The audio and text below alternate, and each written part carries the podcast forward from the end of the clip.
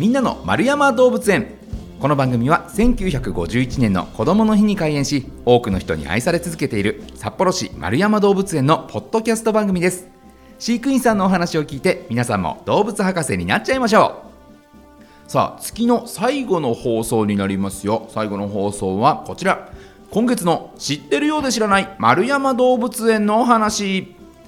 丸山動物園の裏側について主にお話を伺っております。今回お話ししてくださるのが2度目の登場になりますね。獣医師の佐渡明弘さんです。佐渡さんこんにちは。こんにちは。よろしくお願いします。よろしくお願いします。さあ佐渡さん2回目のご登場ということで前回はあれでしたよね。こう動物たちの妊娠ってどうしてわかるのみたいなお話でしたよね。はい。こうどうですか？聞いていただきました？はい聞きました。えどどうでした？自分ご自身の。いやもうちょっと話したいことあったなっていう。あそうですか感じでしたね。あら、はい、じゃあ今回も余すところなくぜひお話しいただければと思います。はい。お願いします。ということで前回はこう妊娠についてのお話伺いましたが今回はそこから先のお話ということで今日のお題はこちら。春の動物園は出産ラッシュ。さあこう出産ラッシュも春が過ぎてねこう初夏になってきておりますけれどもやっぱりこう動物といえば春出産のイメージは確かにあるんですが今年も結構たくさんの動物生まれてるんですか？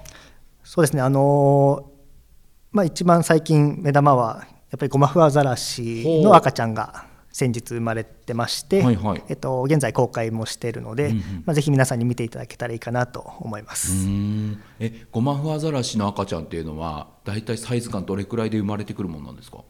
えーっとですねかなり小,、まあ、小さいですけど、まあ、しっかりもうアザラシの形はしてて、えっと、割と、まあ、見た目よりはずっしりした感じですね。で毎日体重測定をしてたんですけど、えーまあ、1日に1キロずつ増えるくらいの成長スピードで、えっと、もう今もしっかり泳いであのまあ、子供フアザラシの赤ちゃんっていうと白い毛が特徴で皆さん思い浮かべると思うんですけど、今はもうそれも抜けて、あの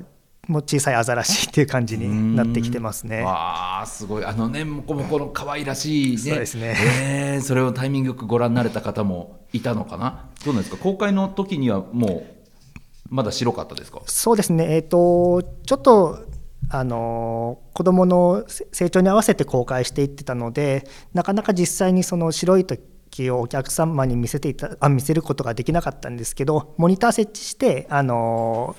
お母さんとその子供が、えーとまあ、授乳してる様子だとかをあのお客様に見せあの見ていただくっていう取り組みはさせていただいてました。うん。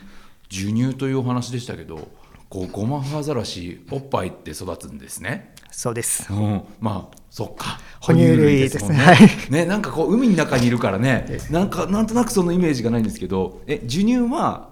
陸に上がってするんですか？海海とか水の中でするんですか？えっと、陸で、まあ、最初は泳げないので、まあ、野生でもまあ陸で行うのと今回飼育ではあの、まあ、水を抜いてあの飼育していたのであの水が完全にない状態だったんですよね、うんうんうん。なのであのそれはもう完全に陸でっていう感じですね。っていうかあの最初泳げないんですね。そうですね。あの、まあ、あの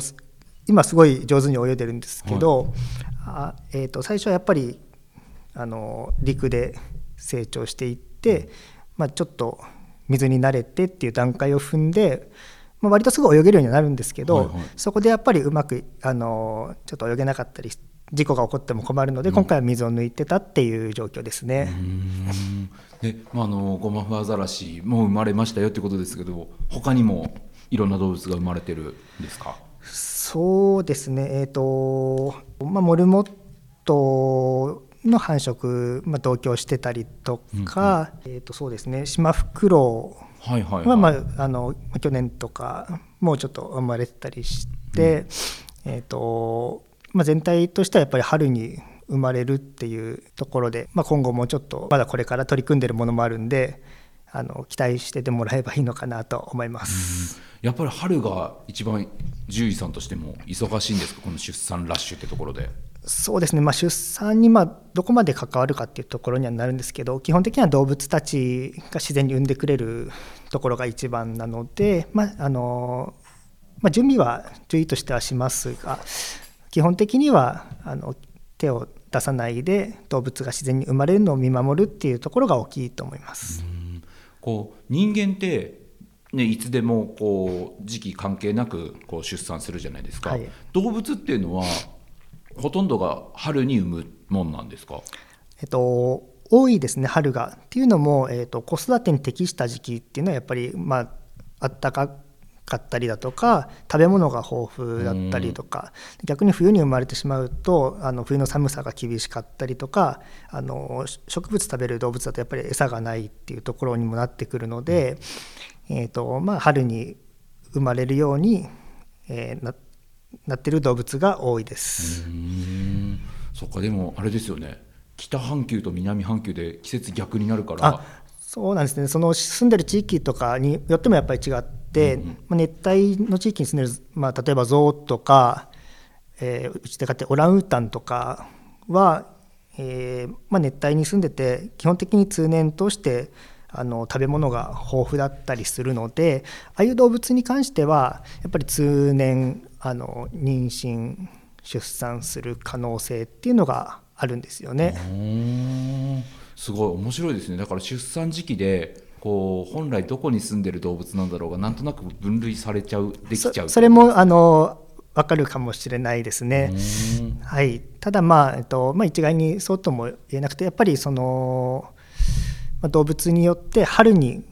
うん、と繁殖の時期を迎えるものもいるいれば、まあ、日本ザルとかみたいに秋になると,、えー、と繁殖時期迎えて、まあ、特徴的なのは顔が赤くなったり、お尻が赤くなったりっていうああいうのはあの繁殖時期に起こってくることなんですけど、うん、えーと、例えば日本ザルは妊娠期間を考えると秋に繁殖をすれば春に生まれるんですよね、だからそこは、えーと、ちゃんと育てやすい時期に生まれるようになってますし、例えば小さい動物の動産のモモンガとか、はいはい、えーと、タヌキとかああいうのは春に、えーと、交尾をして妊娠しても、まあ、その年の夏頃とかには生まれるのでやっぱり食べ物の豊富な時期に生まれるっていうことで、えーと、やっぱりその妊娠期間も子育てにあの適したようになってるっていう感じですね。動物すごいっすね。そうですね。すごいですね。その誰に教わるわけでもなく、ええ、ちゃんとその一番生きやすいタイミングでこう出産をできるようにちゃんとなってるんですね。そうですね。あとはまあ代表例としてはクマでよく言われるのが、えー、と着床遅延っていうものがあって、はい、えー、まあえー、交尾してすぐにその子供のその元になる細胞が成長していくんではなくってある一定の期間成長が止まってる期間があるんですよね。はいはい、それをあの挟むことであの子育てに適した時期に生まれるっていうあのシステムがあって、まあ、クマでとても有名なんですけども、はいはい、さっき話したアザラシとかあとはレッサーパンダも、えっと、似たようなこの繁殖のあの特殊な生理機能を持ってます。えじゃあその遅延するのもどれくらいの期間をこうお腹の中でその着床遅延するかっていうのはその季節によって変わるってことですか？その環境とかによってもあの若干変わってくるっていうところはあると思います。わめちゃくちゃ面白いですね、はい、すごい。なんか一番ベストのタイミングで埋めるように そうですね。体が勝手に調整してる、はい、へえ面白い。え他にこう出産に関して、はい、こうなんか我々がなかなか知らないようなことってどんなことあります？えー、そうですねまあ、あのざっくりまあ春にこう繁殖すると秋秋に繁殖期を迎えるとか言ったんですけどやっぱり日の長さに関係があって、う。ん、そういうので体があの今こう繁殖に適した時期だよっていうのを、えー、伝えてる。それで繁殖期が来るっていうのがあるので、まあ、そういうのも、えーと、やっぱり環境とかも大事なんだなっていうところにつながってきます。そっかだからこう環境がねそれこそ地球温暖化とか,、はい、なんかいろんなこと環境が変わっていくとその動物たちのサイクルも変わっていっちゃうかもしれない、ね、もしかしたら温度っていうとそういうのはあるかもしれないですね。なるほどとはですねえっ、ー、とまあ、実際にあの、まあ、繁殖っていうか繁殖期を迎えるとかっっていう時にはやっぱり動物の行動とか見た目っていうのにも変化があってですね、はい、えーまあ、例えばさっき言ったニホンザルは顔赤くなったりお尻赤くなったりっていうのは結構あのよく見ると思うんですけど、はい、あとは鳥とかだと、まあ、その繁殖行動でディスプレイって言われるんですけどディスプレイフライトとかあそうですそうです、はい。はい、大地市議のやつですよね。まさにそれです、はいはいはい、はい、あれも、えーと、あこうアピールするために、まあ、尾羽を広げて、うんうんうん、えーと急降下してあの大きい音を出すっていう、まあ、特殊な人間が見ても面白い行動なんですけど、うんうん、あれはまああの繁殖のためにやってる行動だし、うん、えー、あとはクジャクとかはもう綺麗な鳥っていうイメージですけど、はいはい、まあ、繁殖期のオスがやっぱりああいう綺麗な羽をアピールするっていうところで、まあ、通年、まあ、あの常にっていうことではないんですね。なのであのそういった、えー、繁殖期のま行動とか、えー、と見た目の変化っていうのも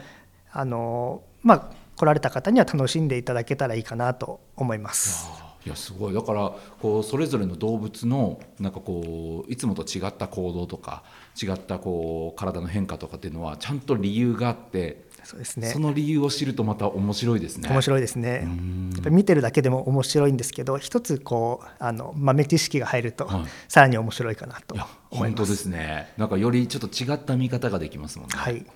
まあ、あとは鹿とかもやっぱり角はそのしかも秋に繁殖する動物なんですけど、はいはい、えー、その秋に、えーと、向かって、まあ、オスは角が伸びてくる、うん、で、まあ、あれは角はアピールになるのと,、えーと、オス同士での、えーと、こ攻撃する道具みたいなものなんですけど、はいはい、そういったところで、まあ、あの気性も荒くなってくるんですよね、うん、秋になると。なので、まあ、と北海道の動物で言えばそういったところがすごくあの有名というか。あの見ていただきたいなっていう、まあ、珍しい動物ももちろんたくさんいるんですけど、はいはい、そういう身近な動物も実際そういうあの、まあ、ものを知ると面白く見れたりするんで、ん。あのぜひこうエゾシカの角の伸び具合とかをあの繰り返し来園していただいて見ていただけると面白いかなと思います。はいはい、そっか。角が伸びれば伸びるほどあ今繁殖期なんだなっていう、はい、えー、え角ってなんか取れて生え変わるじゃないですか。はい。あれもその繁殖期が終わったからはいもう OK ですって取れるってことですか？えっとですね角は、えー、春に取れるんですよね。はいはい、なんで、えーとまあ、すぐにっていうわけじゃないんですけどそれも結局体の中のホルモンの影響で、えーとまあ、伸びてきたりポロって取れるっていうものになってます。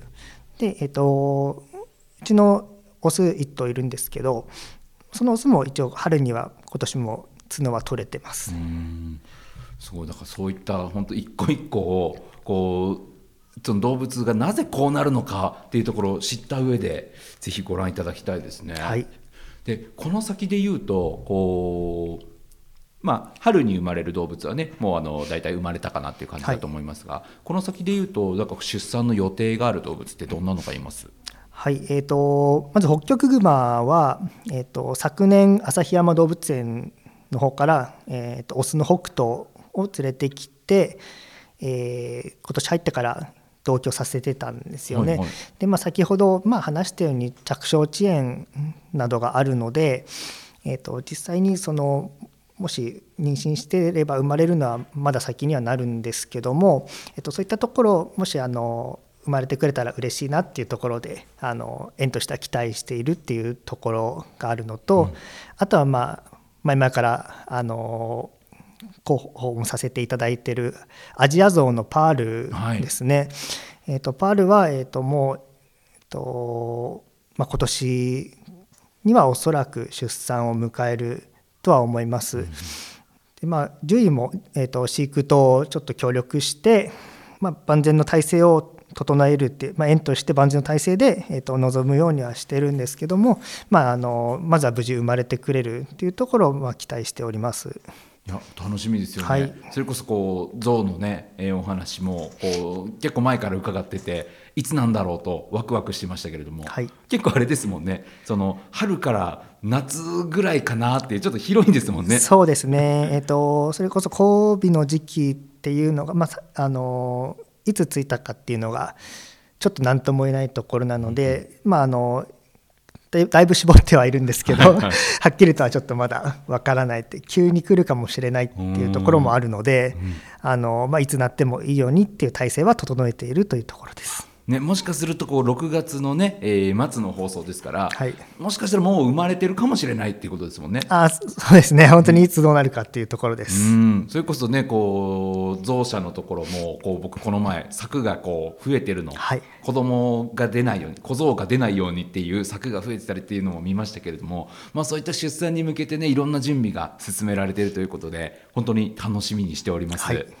さあ、まあ、今回はね春の動物園は出産ラッシュということでお話伺ってまいりましたけれどももう本当に伺ったように春だけじゃなく、えー、この先もね、えー、予定もあるというところでぜひ皆さんも温かく見守っていただいて新たな命をぜひみんなで迎えられたらなというふうに思います。出産情報なんかもこう丸山動物園のホームページですとか、えー、SNS なんかでもね発信されてますのでぜひそちらをご覧いただきながら、えー、日々の動物の様子やイベント情報なんかもチェックしていただければと思います。ということでこのお時間は春の動物園は出産ラッシュというお話獣医師の佐渡明宏さんに伺いました。佐渡さんありがとうございました。ありがとうございました。